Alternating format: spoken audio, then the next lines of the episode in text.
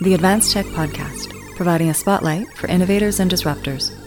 For links and show notes, and to find out how to sponsor the Advanced Tech Podcast, go to advancedtechmedia.org. You can also find and sponsor us on Patreon. If you're listening to us on iTunes, Google Play, or Android, please take a moment to subscribe and give us a rating.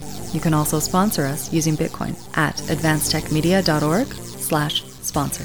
Welcome to the Advanced Tech Podcast. Very excited to have joining us today our special guest, Andreas Antonopoulos, author of Mastering Bitcoin and Mastering Ethereum. It's a pleasure to be on the show. Kalimera. Kalimera. Great. So, Andreas, most of our listeners know your background, but for those who don't, if you could give broad strokes, how you got into Bitcoin and your earlier background as well. So I'm a computer geek. Started when I was 10 years old, started programming, and got involved in a variety of computer-related stuff. Back in the early 90s, fascinated by the cypherpunk philosophy and the applications of cryptography in society and politics. And then I managed to miss the first 3 years of Bitcoin. In fact, I first heard about it in 2011, dismissed it because it was in an article about gambling, and then read about it again in 2012, and this time I read the white paper.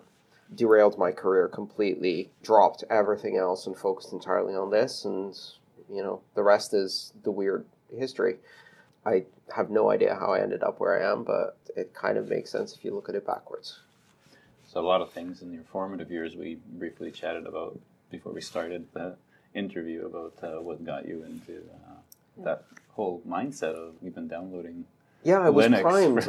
I was primed for Bitcoin because my background was in information. I worked in information security. My academic career was in distributed systems. Early epiphanies with modems and BBSs and the internet and Linux and my first access to the web and things like that all primed me to be ready for this. And also, I think I had this experience before where it almost felt like an epiphany where I found a technology or discovered something that other people were talking about, and it blew my mind, and I had this kind of big vision of where this was going to go, like, oh, this internet thing is going to change the world, or modems, or whatever. And each time I had this feeling of epiphany, it took a decade for the vision to play out the way I thought it had, and no one believed me when I kept saying, we're all going to be doing things on the internet and computers will all be interconnected. Nobody believed me because I was, a 16-year-old who didn't know what I was talking about. By the time Bitcoin came around, when that burst of excitement and enthusiasm came, at this point it happened to me 6 times. I'd seen it play out, and I had the confidence to say, oh no, this is going to happen exactly like this, and here's why, and I'm not going to be a bystander this time. It's funny. There is that kind of 10-year curve with any kind of new and emerging technology, and we've seen that in a number of different industries. Mm-hmm. I use the same analogy where after a decade, the people that are against an idea give up and said, we couldn't win. There's no way collectively, I guess, that an entire community or resistance just crumbles and or begins to crumble. And I've used an analogy which is very a bit cliche and a bit tongue-in-cheek, which is that the incumbent industry, in this case the banking industry, is going through the 5 stages of grief. So they start with denial and then anger, bargaining, etc. And so we're now in the bargaining stage. So they've gone through denial. Like, this is going to die, it's going to go away, it could never possibly succeed and grow. And after predicting the death of Bitcoin and blockchain and the various offshoots of that hundreds of times over the last 10 years, and it just refusing to die, at some point they give up on that story. So then they go into anger, which is, it's terrorists, criminals, pornographers, dangerous people, this is the worst thing that ever happened to the world. It's going to consume all the energy on the planet and make global warming explode in our face. And then that story isn't flying either, because they said the same stuff about the internet. In fact, the parallels are astonishingly close. They said that the internet would only be used by pornographers, criminals, pedophiles, terrorists, until the rest of us used it. They also said that, if you extrapolate the rate of growth of data centers and data storage facilities, the internet will consume 25% of global energy by the year 2010. That's what they said. You can find these articles on Forbes. Of course, it's less than 2% now. We all use it, and we primarily use it to share videos of cats and not commit acts of terrorism. But they're now saying the same things about Bitcoin. They're doing the same kind of unscientific extrapolations, which I find hilarious. It's like the argument of, "Madam, I'm extremely concerned about the rate of your pregnancy. At 8 months, your belly is already this big. At this rate, in 2 years, you'll be as big as this room." That's the kind of extrapolation science that they're using to calculate energy consumption for the internet back then and Bitcoin now.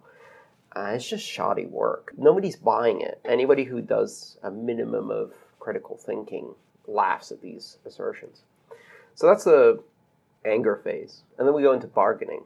And bargaining is the whole, well, I mean, Bitcoin is obviously a silly, disruptive, subversive idea just for criminals, but blockchain, oh, we're all over that. We're going to do that, and it's the most amazing thing, and look, we can do blockchain, and IBM and Microsoft and everybody else is on board, and we're all doing happy blockchain.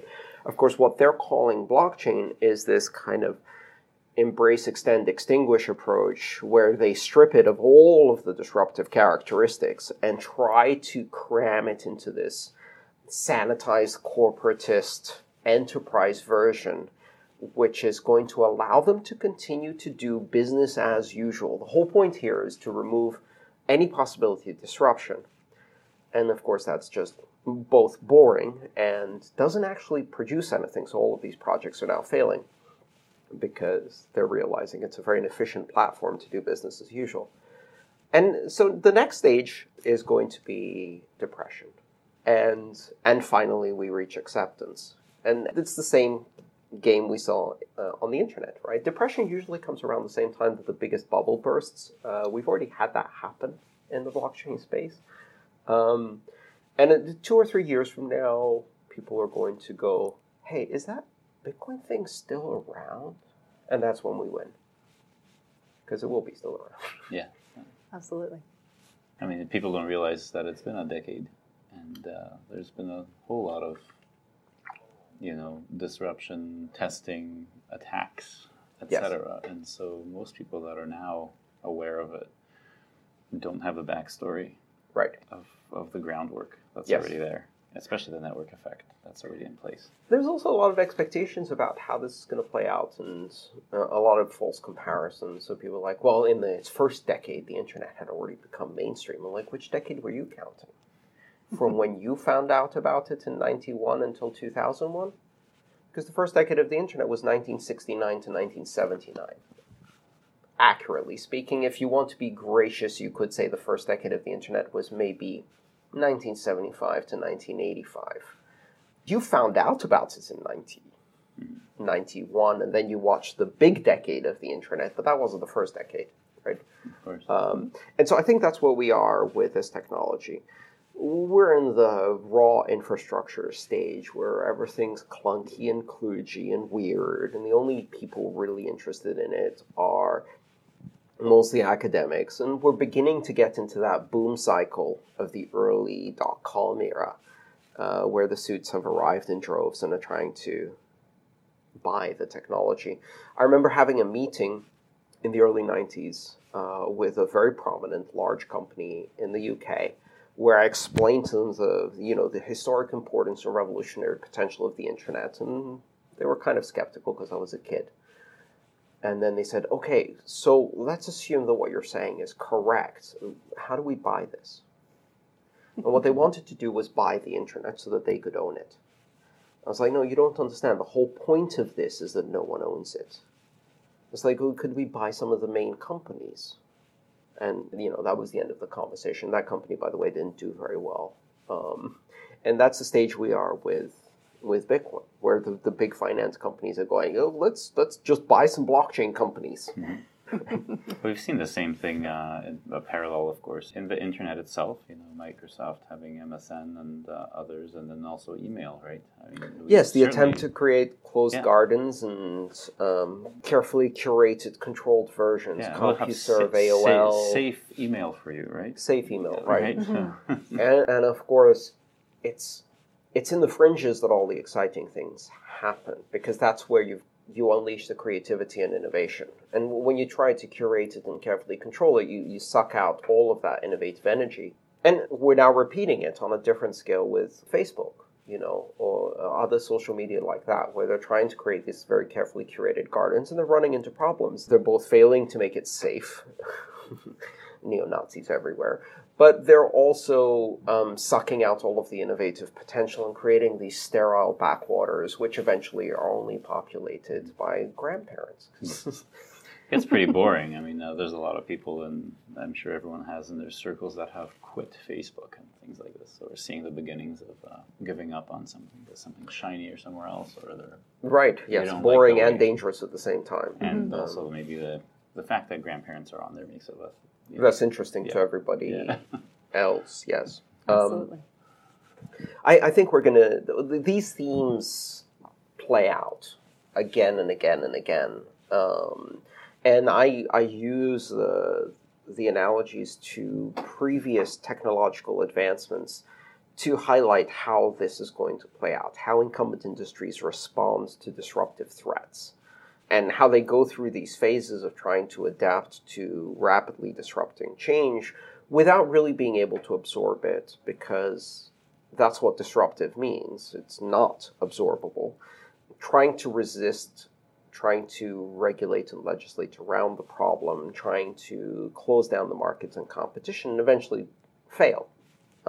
A few succeed. Those that are willing to most aggressively cannibalize their existing business. It's the innovator's dilemma, as has been well expressed by other people.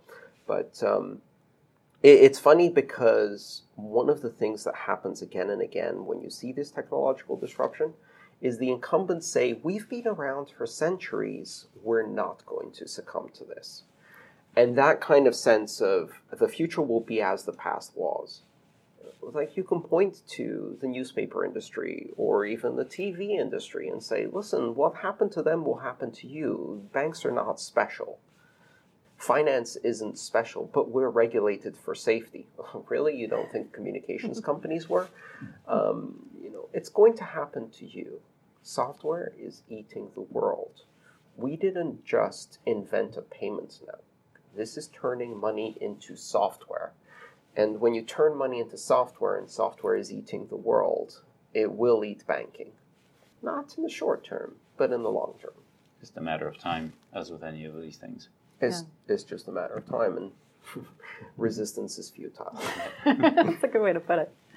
So I think now would be a nice segue into the Blockchain Africa Conference talk that you gave back in March of 2017. What I really liked is the fact that you said, it's Bitcoin, not blockchain, and why. I'd love to get your perspective on that. So it's interesting, because I was one of the people who tried to explain that this was more than just money, and try to find a framework to explain that it was more than just money. And I was among the people who started using the term blockchain to try to paint a broader vision of this as a platform of trust, et cetera, et cetera. The problem was, of course, that then that got sucked into the embrace, extend marketing cycle and got turned into something completely different. So a blockchain is a necessary but not sufficient component of what we're doing here. And to say Bitcoin is a blockchain is a bit like saying a car is a transmission. It's not. A transmission is an absolutely necessary but not sufficient component to do anything useful.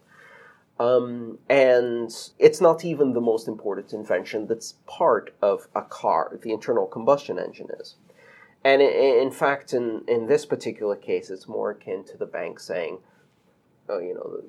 to the early horse carriage manufacturers saying, well, the real invention behind the automobile is the pneumatic tire. And look, we can put pneumatic tires on horse carriages, and we get all of the advantages of automobiles, smooth rides, fantastic. Missing the point completely. That's not the real invention. Blockchain is a data structure. And the really interesting thing is who gets to write into the blockchain. And that's controlled by a consensus algorithm. And the interesting part of the Bitcoin consensus algorithm is that that power is diffused, decentralized, using this peer-to-peer mechanism across thousands of participants who are anonymous and who are operating under a game theory model. You take away that consensus algorithm and you centralize that function, and then a blockchain is just a very inefficient cryptographically signed database. And it doesn't give you any of the things that you would expect. So, for example, people often say blockchains are immutable. No, they're not. Blockchains are just data structures. What makes them immutable is a consensus algorithm that cannot be centralized. If you take away the consensus algorithm that cannot be centralized, they're not immutable. Recently, I was having an argument with someone about whether you could use these in voting. And I was like, but again, is it or is it not decentralized? If we do voting through a blockchain, and that blockchain is run on 3 servers, and Brian Kemp is in charge of all 3 because he's the Secretary of State and he's stealing this election, it doesn't change anything. In fact, it makes it more opaque and easier for that kind of person to steal an election. Mm-hmm. I think, so I feel bad because I was the instigator and now I have to be the debunker of the same idea, right? Because it got co-opted. But blockchain isn't this magical pixie dust that you sprinkle over a technology and suddenly it becomes immutable, censorship-resistant, neutral, borderless, and peer-to-peer. In fact, it's the peer-to-peer component that makes it interesting. Mm-hmm. So we're going to have to wrestle that term back. And one of the things I've tried to do is provide people with some questions to ask, the follow-up questions. So you say, I have a blockchain. Okay, great. That doesn't mean much. Now let me ask you the follow-up questions. Is it decentralized? Is it neutral? Is it borderless? Who gets to write in it, right? Is it censorship resistant? Is it peer-to-peer? And if it's none of those things, then you haven't achieved anything other than slapping some pneumatic tires on a horse carriage and called it the next big thing, right? Absolutely. One of the things that I really like about the technology is the potential that it has for leapfrogging, the social impact that it has. Mm-hmm. So I'd love to get your thoughts on that. There's, I guess you might call it the Silicon Valley conundrum, which is that while many very interesting technologies emerge in Silicon Valley, ultimately the last population they can serve, or we need them to serve, is Silicon Valley itself. The big impact of most of the technologies that we've seen come out of tech centers like Silicon Valley have not been in the first world. They've been in the third world. Mm-hmm. And that leapfrogging effect, whether it's cell phones, whether it's internet communications, whether it's access to advanced mobile computers, all of these technologies have had a far bigger impact. And at first it's misleading because, the first people you see carrying cell phones are very important CEOs. But their life isn't changed by that as much as, a Nokia 3110 changes the life of a Kenyan farmer by connecting them to a world of possibilities. And eventually you get this inversion of priorities. Ironically, I find that today carrying a cell phone is not a status symbol. It says you work as a blue-collar laborer, you're a tradesperson. If you have a Bluetooth headset, you're probably a plumber, an electrician, or someone who has to be on the phone. The status symbol is having a secretary carry your phone for you that you don't touch because people can't call you directly. That's what a CEO does nowadays. It's very, very sophisticated to not have a phone. Ironically, today, we're trying to see how will this technology fit in the Western environment. Can I use Bitcoin to buy coffee at Starbucks? And the truth is, I don't need Bitcoin to buy coffee at Starbucks. This is not a payment network that's going to really facilitate retail transactions today, because that niche is already occupied pretty well by a pretty efficient system. That system, which is Visa, MasterCard, credit cards, the existing banking system, that system has a nasty side effect of gradually eroding our democracy to shit. But in the long term, that's not where the effect is going to be. Meanwhile, there are 6 billion people who barely have access to any form of international finance, multi-currency systems, or even banking itself. And for them, this system of currency, when they're surrounded by a political and financial environment where organized crime runs their government, organized crime runs their banks, and they're indistinguishable, in that environment where people are disconnected from retail finance, as we'd call it, the ability to do mining as a protocol can be life-changing. Now, it's going to take time. We can't easily roll out these solutions because the cost and ease of use and the fees, etc., are not there. Just like a cell phone that's the size of a suitcase that costs $3,000 is not going to end up in the hands of a Kenyan farmer.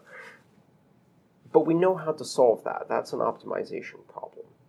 Ironically, eventually it comes full circle and it starts changing the lives of Westerners when it starts enabling applications that couldn't exist before. So the question is not, how do I buy coffee at Starbucks? I can already do that with a Visa card. The question is, what can I do with a digital currency, programmable money, that I can't do with a Visa card?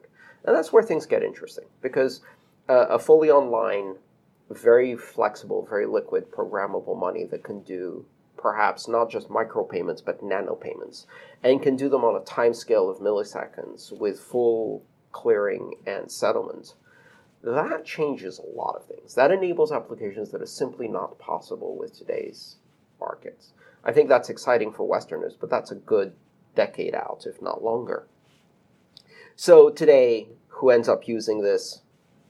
People in Venezuela trying to escape a collapsing economy. People in Turkey trying to exit their money from a dictator who's using the currency to basically to control his population. So those are the applications today.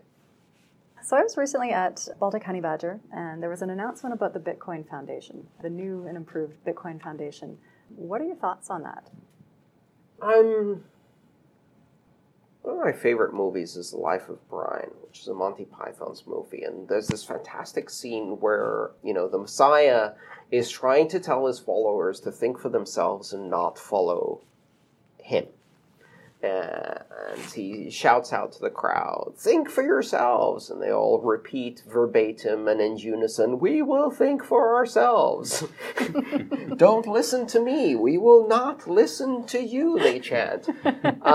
People have this innate need for leadership and to follow someone with an authoritative voice, even when you explain to them very, very carefully that this is a movement of rules without rulers, a leaderless system that operates on very specific rules, but no one can actually change those rules without complete consensus across all participants. And it's like, okay, great, fantastic. So who's in charge? No, wait, you don't understand. No one's in charge. There are no leaders. Everyone has to participate. Ah, so Satoshi's in charge. No, it's not. There is no... Satoshi has no more power over the system than I do. Oh. So you're in charge. and this kind of desire to always identify the leader is because of our almost 2 centuries long industrial revolution-based hierarchical organization culture that is hammered into your brain from birth. This is an amorphous, ad hoc, peer-to-peer, emergent system through networking interactions of independent systems that all have authoritative verification of specific consensus rules that no one can modify. And all of that means there's no one in charge. So what do we do next? We elect an association, a committee, a foundation. We try to create some semblance of leadership.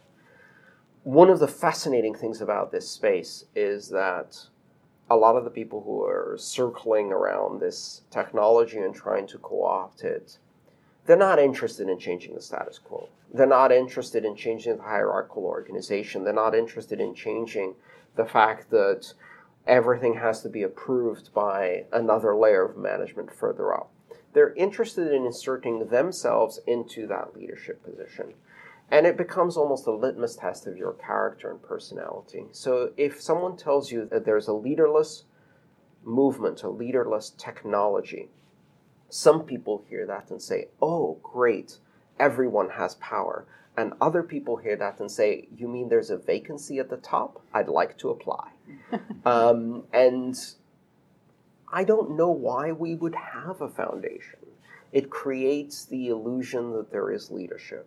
And, of course, the foundation has no power. This isn't the first foundation, right? We've had more and more of these emerge over time. Mm-hmm. And it's about, okay, let's gather up funds and then distribute these funds through a committee, etc.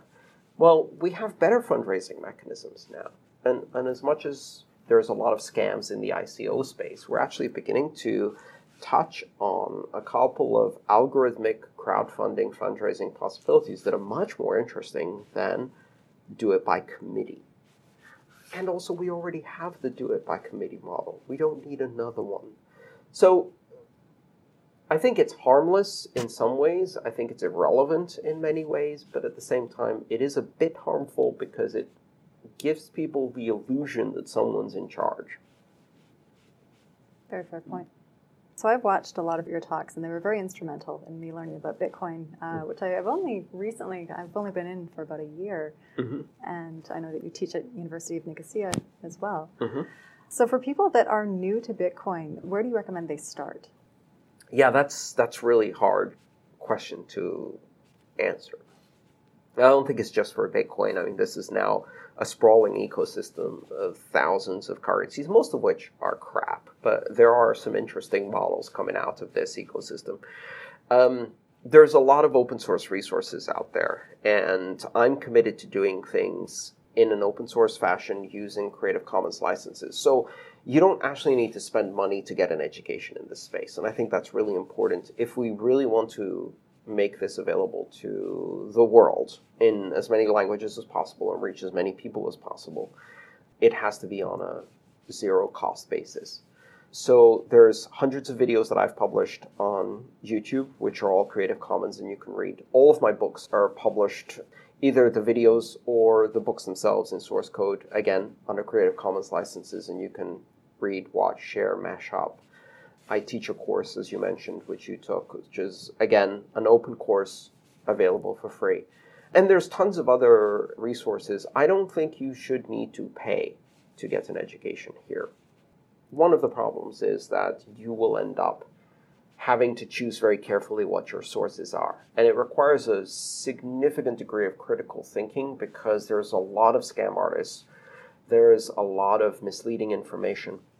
About a year ago, I was at a conference in Singapore, and I met someone who came to me and said, I am so interested in learning about Bitcoin. I've been working in the blockchain space for more than a year now, and I just found out about Bitcoin, which blew my mind. But I had actually predicted back in 2013. I said, the banks are going to co-opt this. They're going to train developers, and eventually those developers are going to stumble across Bitcoin. And they're going to be like, wait, there's an open version of this? This is far more interesting. And they're going to come over to our side. So let the bank spend money training these people.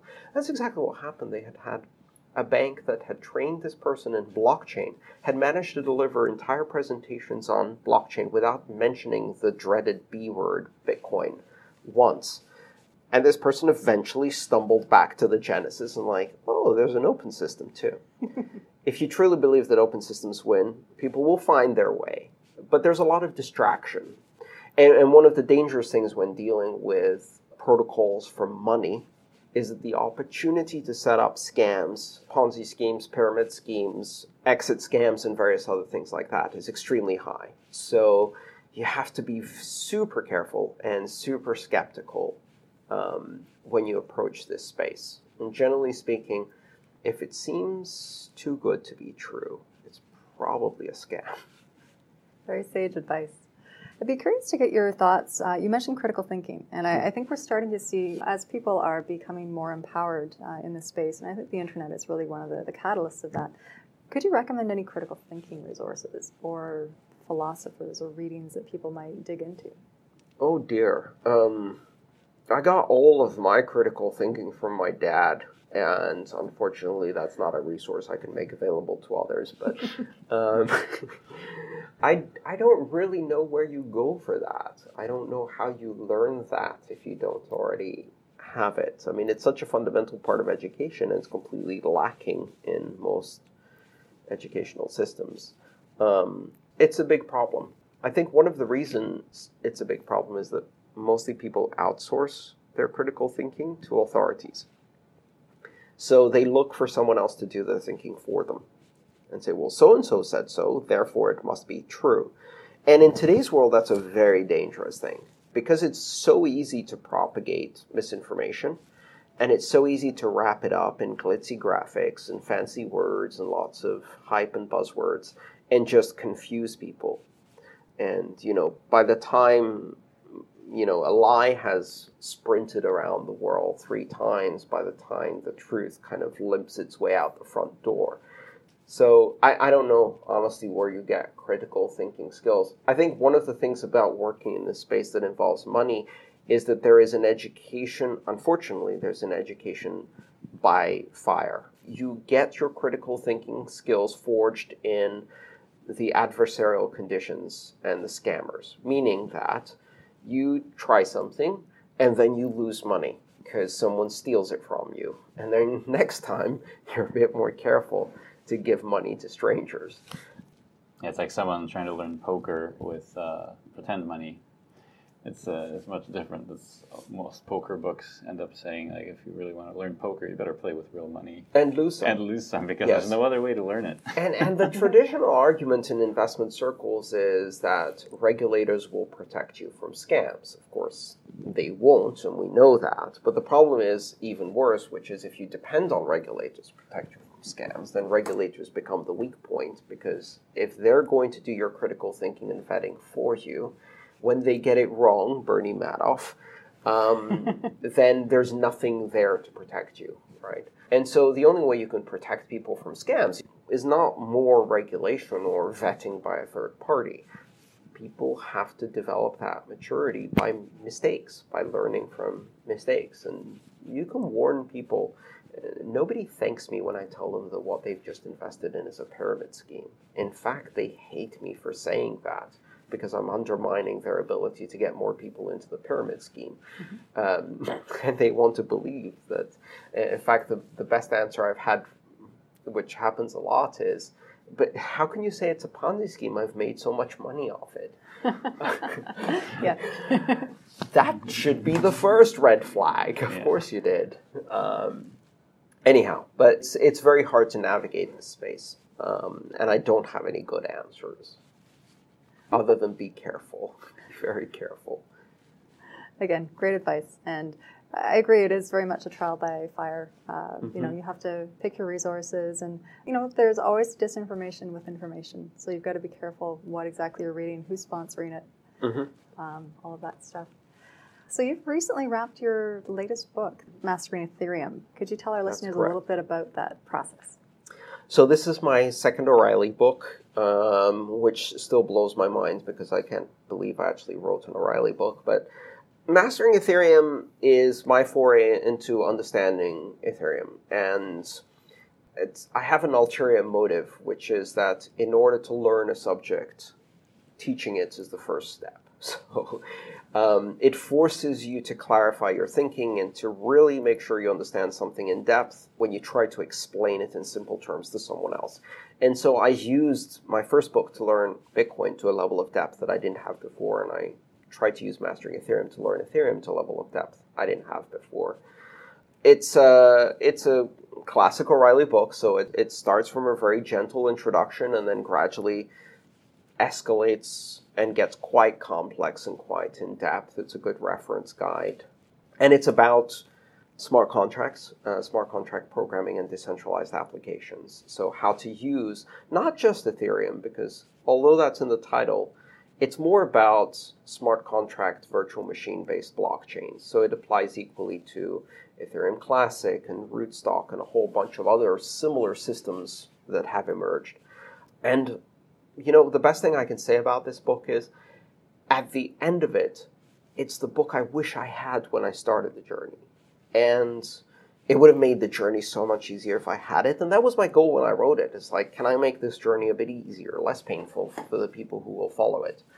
And so we'll see whether that succeeded. It's the first edition. First edition is never perfect. It's just good enough to meet the deadline. I think the second edition is where I can polish it a bit further. We'll see how that goes. Cool. One other thing I wanted to ask you about is, in some of your talks, there's a phrase, keep Bitcoin weird. Yes. And you're advocating for that. Is that because of Portland? No. Could you... Yes, it's actually, it's very similar to the Portlandia and Portland slogan. I believe in weirdness. I think that trying to narrow the range of expression, the range of experience, the range of difference between human beings, between thoughts, between philosophies, worldviews, etc., is damaging to a society. And the more closer you try to conform to certain ideas, and those ideas become stale, they become stilted, it reduces culture. And so people feel often threatened by things that are strange, weird, and different. And when we're talking about a technology that is as instrumental society as money, bringing in a whole new way of looking at it and removing many of the institutional controls and saying, we will do this a different way. We're not going to have other people control and vet this. It's going to be a collaborative system. That is terrifying to a lot of people. And it's also weird. It's intensely weird and strange and different from their current experience.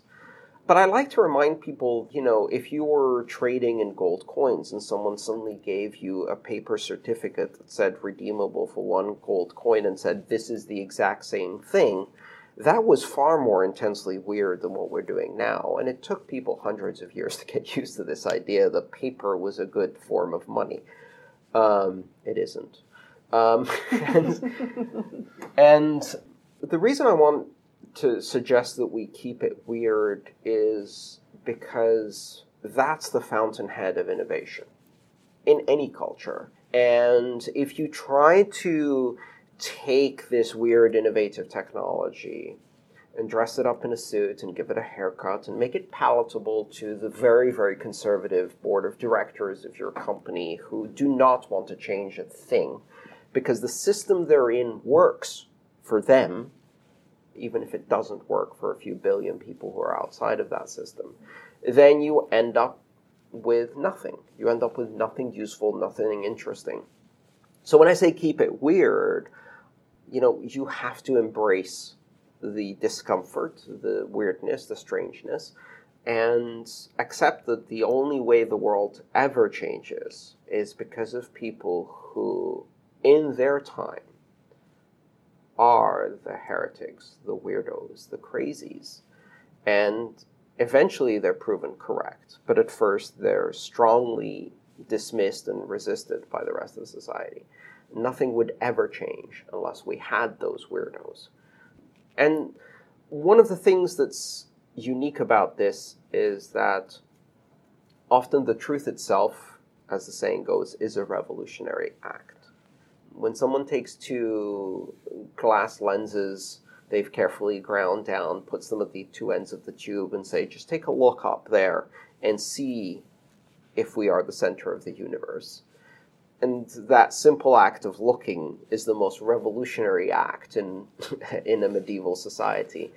And coming back and saying now, how about governments are not in charge of money? How about we take the same concept of state and church separation, which seems obvious to Western societies at least.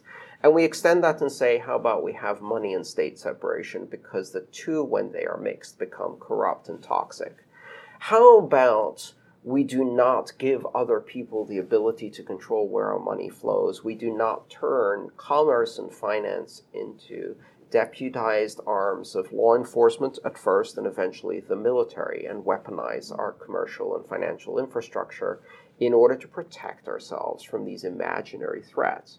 Because when we give all of that control to people, they become the real threats. And that erosion of democracy is far more damaging than the possibility of someone using this crazy, weird internet money to buy some weed. God forbid.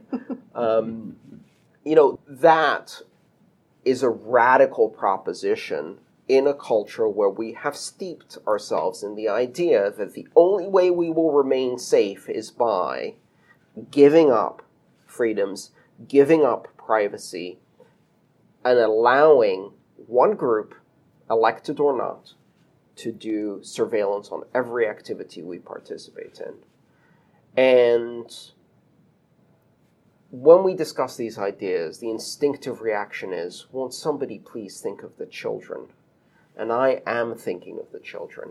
I don't want them to grow up in a fascist dystopia of surveillance money where that power can never be taken back. And that's where we're heading. So, you know, this is a very radical change. And in order to push that change, we do have to keep it weird. Cool. Very, very succinctly put. Yeah. Great place for it, too. We're at the Siegel Conference, which is an open source initiative. So we have a lot of weirdos here keeping things real, which is good. Yeah. Yes, and interestingly enough, one of the things that I've learned from open source is I remember in the early days of open source when I kept telling people, look, this is going to out-innovate every other industry. They're like, oh, surely not. I mean, after all, IBM and Microsoft have billions of dollars, and they can just buy developers. They can just buy developers who can out-compete and out-code and out-blah, blah, blah, blah, blah. And the fundamental misunderstanding there is that you cannot buy creativity, you cannot buy passion, and you cannot buy commitment. In fact, the very act of trying to buy those things erases them. So you end up with a whole bunch of programmers in cubicles who hate their job, are not passionate, do not give a shit about the software they're shipping, have no intention of putting their name on it, right? And eventually they spend their evenings working on Linux, undermining the very company that pays for them. And the open source software wins, and it did win conclusively until eventually now Microsoft is an open source company, which blows my mind. But we came full circle.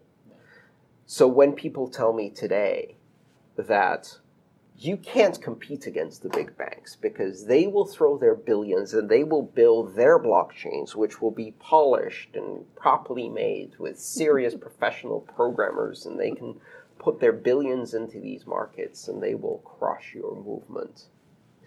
I laugh at that because once again, you cannot buy creativity and you cannot buy passion. And most importantly, you cannot serve the communities that they have left behind quite comfortably because they don't care. I was delivering this kind of speech in a banking and security conference where one of the bankers, as I was talking about the undocumented, the disenfranchised, the unbanked here in the United States, 18%, 60 million people who don't have access to banking services. One of the people in the audience, a very serious lady who worked for a bank, raised her hand and said, but why should we give bank accounts to illegal immigrants? And I said, well, you shouldn't. We will. That's awesome. You touched on a point about security and the same thing you said about open source in general and software. I see, again, being centralized at the level of, well, you know, Microsoft or Apple, they have a really big security department. Mm-hmm. They'll make sure things are secure. Mm-hmm. And so it's okay to have that as a proprietary set of instructions on the processor somewhere. How does this thinking permeate so many centralization ideas? And I see it in security, and it bugs me to no end to see that if you can't have it vetted by the vast population of the world, how can you even dare to say it's secure? Well, the internet has been a 25-year story of learning how centralized security is unachievable. Every single bubble we've tried to build to keep the inside inside and the outside outside has been pierced. And it doesn't matter how much money and how much security and how much coercion and violence and authority we throw at the problem. No one can keep information secure, not the NSA, not North Korea. No one. And the reason they can't is because if you hoard and centralize control, then it becomes very easy to do it. If I have the information of 1 million people, centralized in one database, I have to provide 1,000,000 times stronger security than each one of those people would have to apply to their own single record. There is no 1,000,000 times stronger security. And that's the fundamental problem. The centralization doesn't scale. So if I collect the information, I have to amplify the security by at least a linear amount that's equivalent, and that's impossible to do. So in the end, we've discovered the only way to keep information secure is to not collect it, to not aggregate it, to not centralize it. That lesson seems to continue to escape most of the regulators and corporations and big businesses who think that they're just one magic bullet, one just golden key for a backdoor, one crazy encryption scheme away from solving this problem and finally gaining control over information. We know better than that. The history is clear on that. Probably one of my favorite talks that I've done on this topic is called Bubble Boy and the Sewer Rat. And it compares the two security models of decentralization and dynamic resilience with protecting things by encasing them in a bubble that's impermeable. And what happens when you protect something by encasing it in a bubble is it becomes allergic to everything. It becomes weakened. Its immune system gradually disappears until eventually the tiny hole in the bubble causes it to die because it hasn't been exposed to pathogens. The way you protect something is not by limiting its exposure. Mm-hmm. Quite the opposite. You train it through repeated exposure. And in that model, the traditional corporate security model is a sickly child inside a transparent plastic bubble that's allergic to everything. And their response to that is to layer another bubble around it and another bubble and try to isolate it further. And Bitcoin is the sewer rat, which is exposed to everything every day, is carrying 3 different strains of the plague and treats it as if it's a minor cold, is missing part of its leg and has a mangled ear, but is still alive and will be alive for a much longer time because its immune system has been exposed to the worst pathogens again and again and again. We live that security model in Bitcoin every day. Bitcoin is not secure because it's not being attacked. Bitcoin is secure because it's being attacked 24 hours a day for 10 years. Yeah. And it hasn't been cracked because there's no one place where you can apply pressure enough to crack it, and because it doesn't stop changing. It dynamically responds to attacks and gets better. Every attack that disrupts it or delays it or causes a slight degradation of service becomes a lesson that teaches its immune system to be better next time so that it becomes more and more resilient, as Nicholas Nassim Taleb says, anti-fragile. And it's very difficult to explain that the best way to have a system that's secure is to remove control, is to take a step back and say, unleash it into the world and let it learn how to remain solid and secure. Decentralize it so that no one has control. That goes against every instinct that large corporations and governments have. But in the end, we don't have to prove anything to anyone. All we have to do is survive while the centralized systems, one by one by one, fail because they're fragile. And we now live in a world where our financial system has never been more fragile. And it can't be saved by protecting it from crisis. It can only be made more fragile. So every time someone goes, hey, is this Bitcoin thing still around? We win. Yeah. There's an interesting FUD that's thrown around in the open source communities. You have efforts such as Linux, which is the basis for a lot of our infrastructure now. Here's a list of 1,000 open security issues on Linux. But here at Apple or Microsoft, our list is only 1,000 long. Mm-hmm. What's a good way to present that lack of world vision on the source code, on the closed source system versus the open source system, such as Bitcoin, but from a perspective of something that we already have accepted into the millions in the population? It's always like FUD, like, oh, look at that. You have 1,000,000 issues open on security. There's this hole in this Linux and this OpenBSD or whatever. Right. We have all of these issues. And so this is why you should continue to use Exchange for your email in an office. you see this argument over and over again. How do you represent that exposure you talked about, the rat, in terms that people, in technology that people are already exposed to so they can see the parallels? I think one of the fundamental misunderstandings is the distinction between a uniform monoculture and a system that is diverse. Which Linux is the question I would ask. Yeah, it's probably referring to the kernel itself. Right. Yeah. It's referring to the kernel itself, but the kernel itself exists in 1,000 different instantiations, packaged 1,000 different ways, configured 1,000 different ways on systems that are in different stages of development and maturity. They don't all share the same vulnerabilities. So as a result, if you have one of these vulnerabilities, the number of systems you can exploit is fairly low. Now compare that to a monoculture system like Microsoft Exchange. The problem is that if you find one significant critical vulnerability in Windows 10, you can exploit it on every single device because they're a monoculture. So it's like the difference between a wild field full of, a meadow full of wild flowers and a field full of Monsanto genetically engineered corn that's all cloned from a single organism. And what happens there, just like has happened with the potato blight or the banana — we're on our second revision of bananas, by the way. The previous one doesn't exist anymore, and the newer one is in danger of being eradicated because it's a monoclone. Monocultures are extremely fragile. And so in software, the monoculture means that if you have a sufficiently advanced vulnerability, it can burn like a wildfire through the entire monoculture.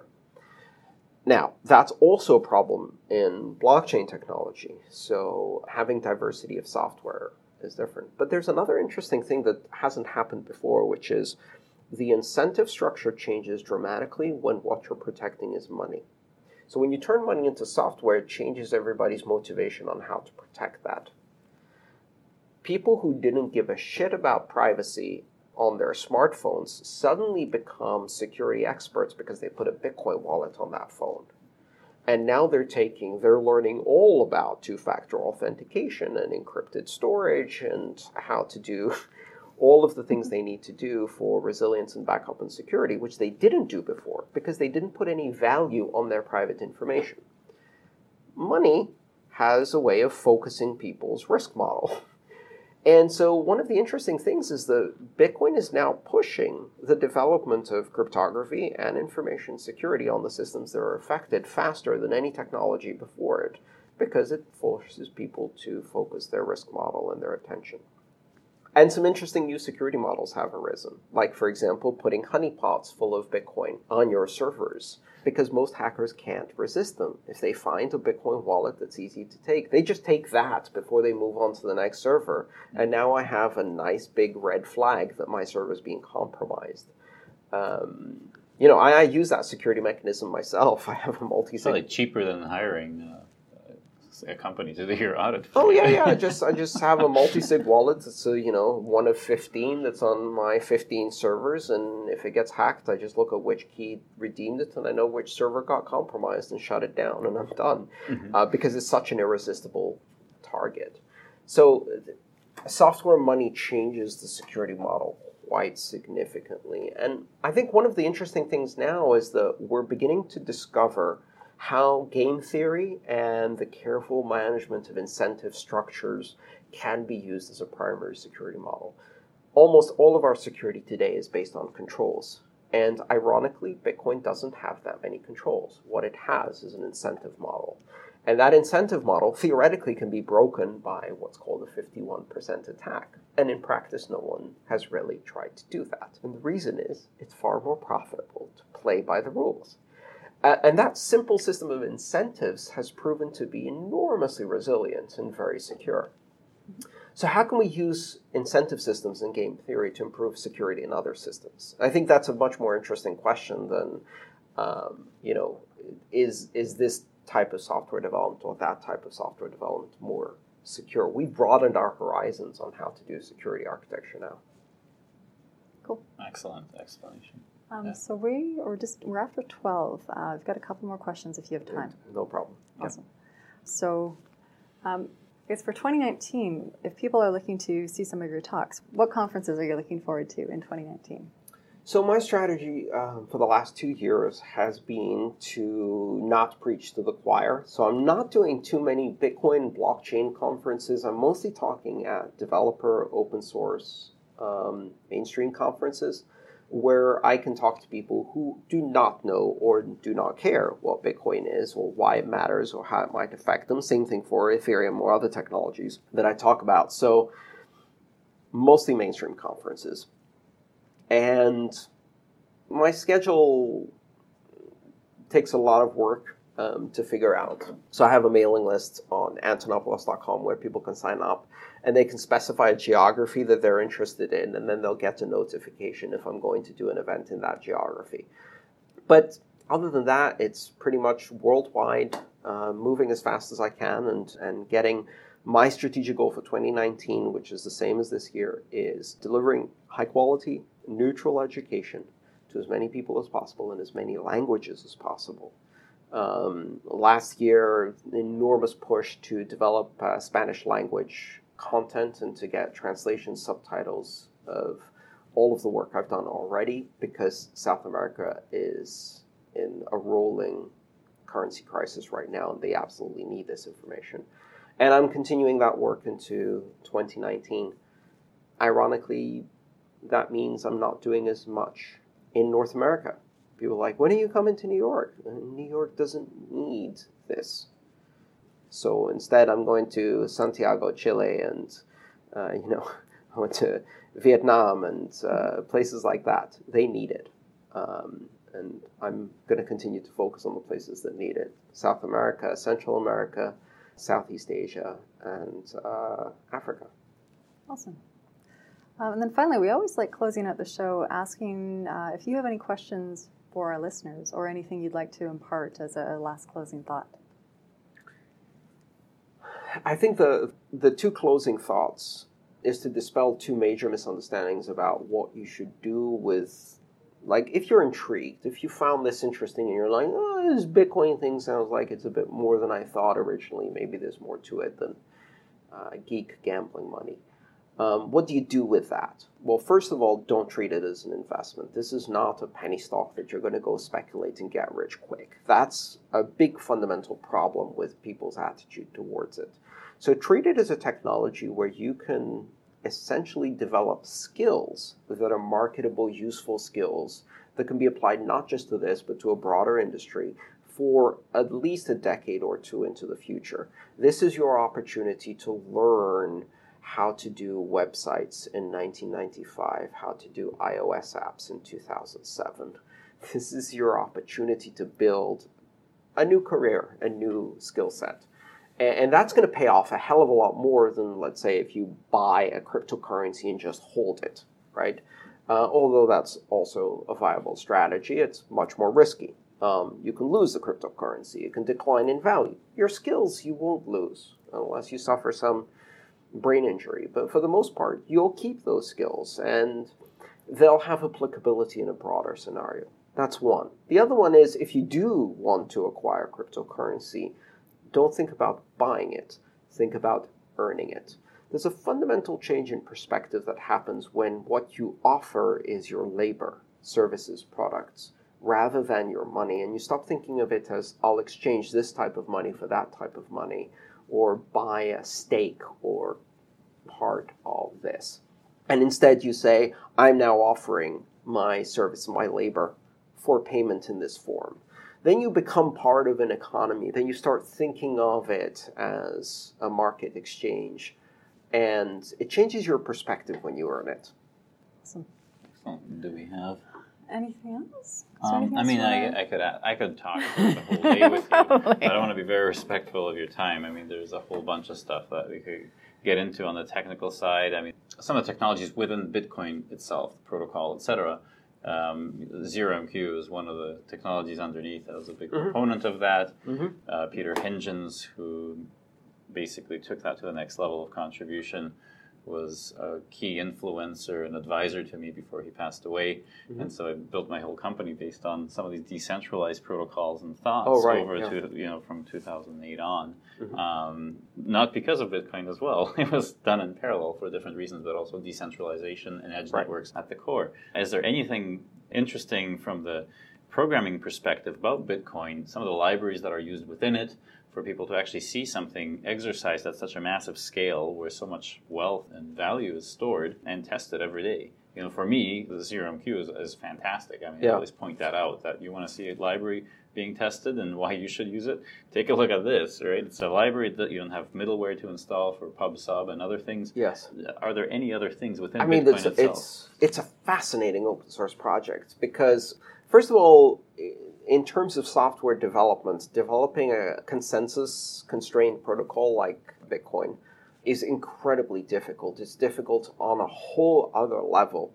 A lot of people have compared it to doing software for aviation, for example, or aerospace, in that once you launch it into the network and it's subjected to adversarial conditions, it's very difficult to make changes. You know, just like trying to do maintenance on a Boeing engine in flight or trying to fix the probe that's halfway to Pluto through a 30 kilobit connection, which might be the connection that actually has the problem. And so it requires a whole level of engineering that's kind of a class of its own. Bitcoin today is the largest deployment of public key cryptography into civilian hands we have ever seen. It is the first time that public key cryptography is being used on this scale.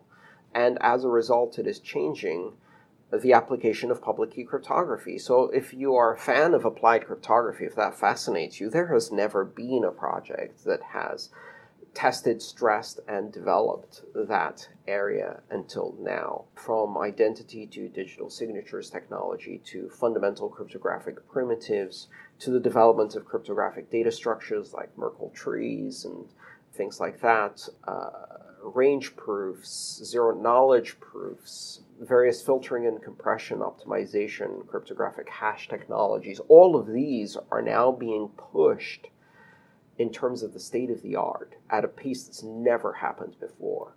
So the amount of sheer invention that's coming out of these projects and then being immediately applied to a live production global scale network with more than $100 billion worth of value flowing over it in real time and people trying to hack it, this has never happened before. So in terms of information security, cryptography, network systems, operational systems, resilience, peer-to-peer networking, network discovery, network mapping, routing protocols, all of these areas, you now have a playground, a sandbox that is just awe-inspiring in its implications and its breadth, and it's so exciting to be working in it. There's room for people from every discipline of computer science and beyond. And it's now churning out PhDs faster than many other industries. Mm-hmm. But it's also a great environment, although it's challenging, to be able to work and see kind of how you can take an idea and then a few months later, you know, people are using it in a production network. I find that I'm learning faster than I've ever learned before. And the other thing is I'm constantly surprised. I never know what's coming next. Some really weird things happening in this space. Let me give you an example. Just about a couple of years ago, or maybe a year and a half ago, right in the middle of a normal day where nothing much else was happening, this person who had a pseudonym related to Harry Potter shows up on Bitcoin IRC channel, drops a Tor encrypted onion link to a white paper, disconnects, and is never heard from again. And on that Tor encrypted onion link is a white paper describing a protocol called Mimblewimble, which is named after a Harry Potter spell. That is a completely mind-blowing development in 3 or 4 different areas of computer science and applied cryptography. No one knows who this person is. No one was expecting this. Nothing had been hinted about this being developed. It just landed in the middle of this industry with a big thug. Another Satoshi moment. Mm-hmm. Yeah. And these things keep happening, whether it's Lightning Network and payment channels or just nonstop. And it's really fascinating to see where you think you understand where this is going, and suddenly out of left field comes another weirdness dropped in the midst of this.